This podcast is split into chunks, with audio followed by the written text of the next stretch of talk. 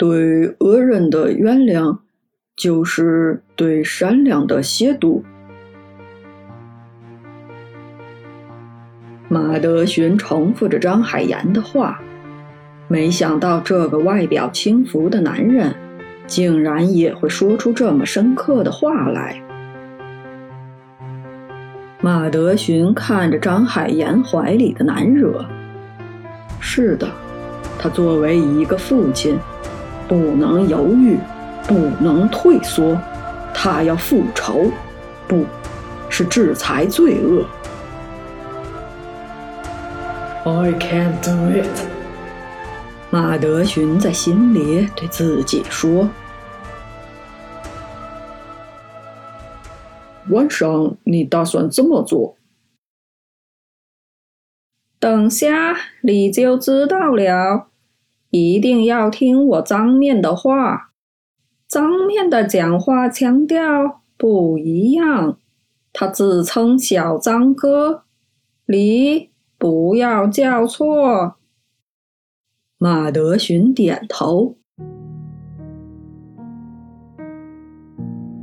双重人格这个词在当时只被提出来三年，还是一个非常新的概念。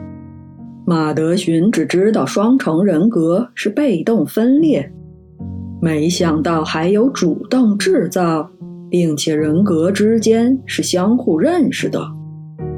这可能是一种新型病症。马德寻想着。其实张海岩并没有在忽悠马德寻，脏面和镜面确实是他干娘张海琪教给他的技能，这不等同于人格分裂，是为了让南洋档案馆干事在执行不同任务的时候切换不同的人格，以适应不同的人群关系，尤其是在行使暗杀任务时。不要留下心理阴影或者负罪感。这个技能是张家培训的高阶课程，能让人主动产生出一个新的人格。这已经不是体能训练这种基础训练可以比拟的。可见张家对于个体灵魂的操控已经上升到不同的境界。两个人整理好妆容，背起难惹，往冈萨雷斯的住处走去。夜幕四合，群星璀璨。此时的张海岩并不知道自己低估了冈萨雷斯，也低估了一支探险队的实力与目的。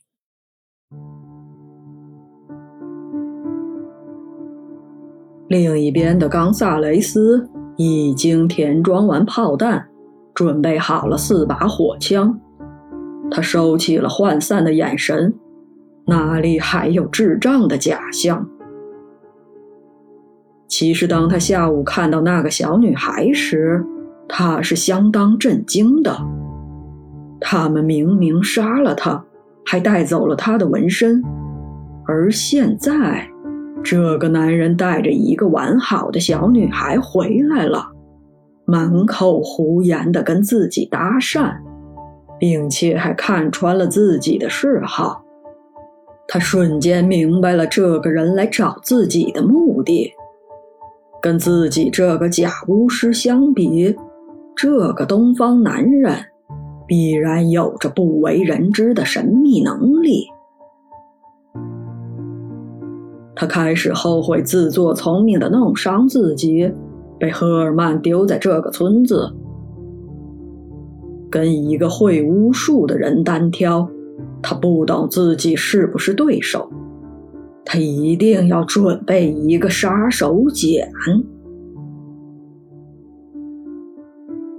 冈萨雷斯是被赫尔曼当作巫师招入探险队的。英国人以为南洋土人都会巫术，尤其是住在热带雨林深处的土著，而他们所从事的所谓的探险活动，很可能被当地人阻挠。为了避免重蹈埃及探险家前辈们的覆辙，赫尔曼带上了冈萨雷斯，希望他的巫术可以用来抵御南洋降头术。但是冈萨雷斯知道，自己身上的那个黑魔法纹身不过是一个心理安慰罢了，他并不会什么真正的巫术。如果说可能会那么一点儿。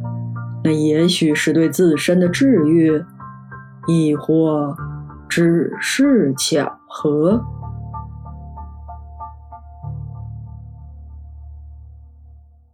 在进入青春期之后，冈萨雷斯发现了自己的与众不同。一起长大的弟弟变得高挑帅气，是学校板球队的击球手。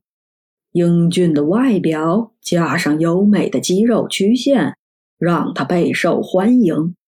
父母经常在邻居面前夸自己的小儿子，经常有女生愿意跟他到家里聚餐。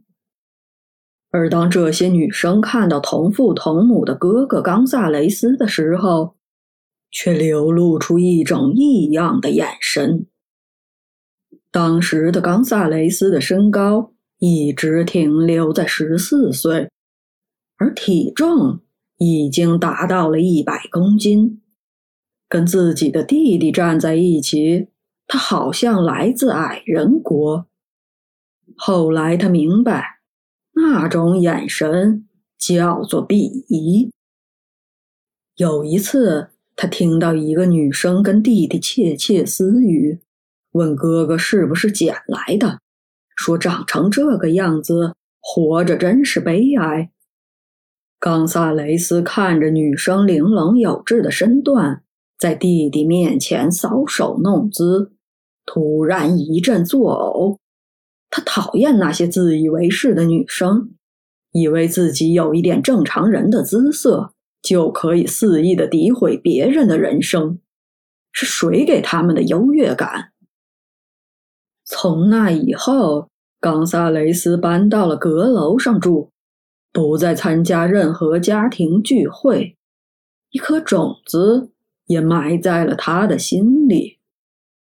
他听说黑魔法可以让自己长高，于是买来很多黑魔法的书，开始潜心钻研。只有在研究黑魔法的时候。他才可以全心全意投入在自己的世界里，而不被外面那些恶言恶语打扰。他拒绝一切社交，甚至连亲弟弟的婚礼都没有参加。长大后的弟弟更是出落得亭亭玉立，被一个富家小姐看上。父母经营着自己的生意。家庭优渥，岳父很看好这个女婿，经常礼尚往来。他发现这个家没有他，似乎比有他更快乐。冈萨雷斯以为这样平静的日子可以一直继续，然而七年过后，一个小女孩。轻轻地推开了他的房门。